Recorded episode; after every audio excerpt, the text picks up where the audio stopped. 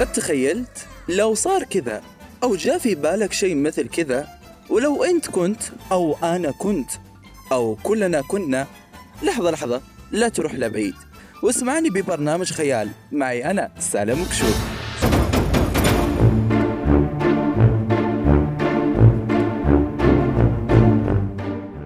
سلام سلام وعليكم السلام واهلا وسهلا بكم ببرنامج خيال. وين ما كنتوا في المنام أو في الأحلام. وإذا كنت تاكل ولا تشوف تلفزيون أو تعتقد بأنك مجنون أحب أقول لك بأنه ما في أحد ما يحب الجنون. وإذا كنت تتابع الإنستغرام والسناب خلي كل شيء وركز معي وغمض عيونك. وخلينا نروح لعالم الجنون والخيال. وقبل ما نروح ونسمع خيالنا لليوم في مجموعة من التساؤلات اللي تدور بذهني حاليا. يعني مثلا هل صحيح إنه حاضنة الأطفال بروتوكول تسجيل الأطفال عندهم دقيق وشديد؟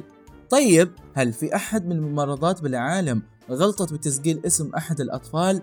أو هل في بعض الممرضات يقومون بتغيير الأطفال في الحاضنة بقصد؟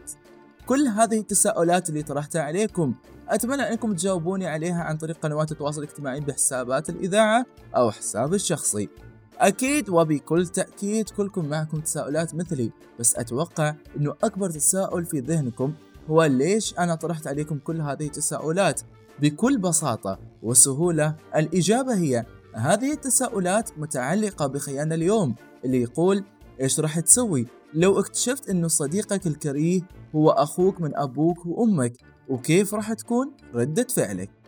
أول ما يجي عندي أحد ويقول لي إنه صديقك الفلان الفلاني اللي أنت تكرهه وتبغضه هو أخوك من أمك وأبوك أكيد راح أعتبره مجنون وغبي لأنه من راح يصدق هذا الشيء في ظل كل الإجراءات القوية حتى لو يجيب لي مليون دليل من الصعب جدا إني أصدق الموضوع إلا في حال إنه وصل لي خبر من أحد مسؤولين بهذاك المستشفى أو من الأهل. ولما تثبت لي كل الأمور بإنه هذا الأمر صحيح أكيد راح تكون بالنسبة إلي صدمة كبيرة وكمية قهر غير طبيعية وراح تظل معي هذه الصدمة لفترة طويلة.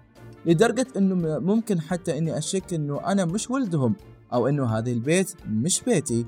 وهذا لا مش عائلتي الحقيقية. ممكن أني أتجنن ومستحيل أني أتقبل الموضوع بسهولة وممكن أني أشتغل دور المحقق وأروح أبحث وأدور على حقائق ومعلومات لأنه فعليا الأمر راح يكون صعب. بالمختصر الأوضاع والأحداث راح تكون نفس اللي تتواجد ببعض الأفلام الدرامية بس هذه المرة راح تكون واقعية. وفي حال إنه ثبت الأمر وطلع إنه فعليا صاحبي اللي أنا أكرهه طلع أخوي الله يعين أصحاب البيت علينا يوميا دحس وضرابة. وخلونا نروح ونسمع أصدقاء الخيال ويلا نروح.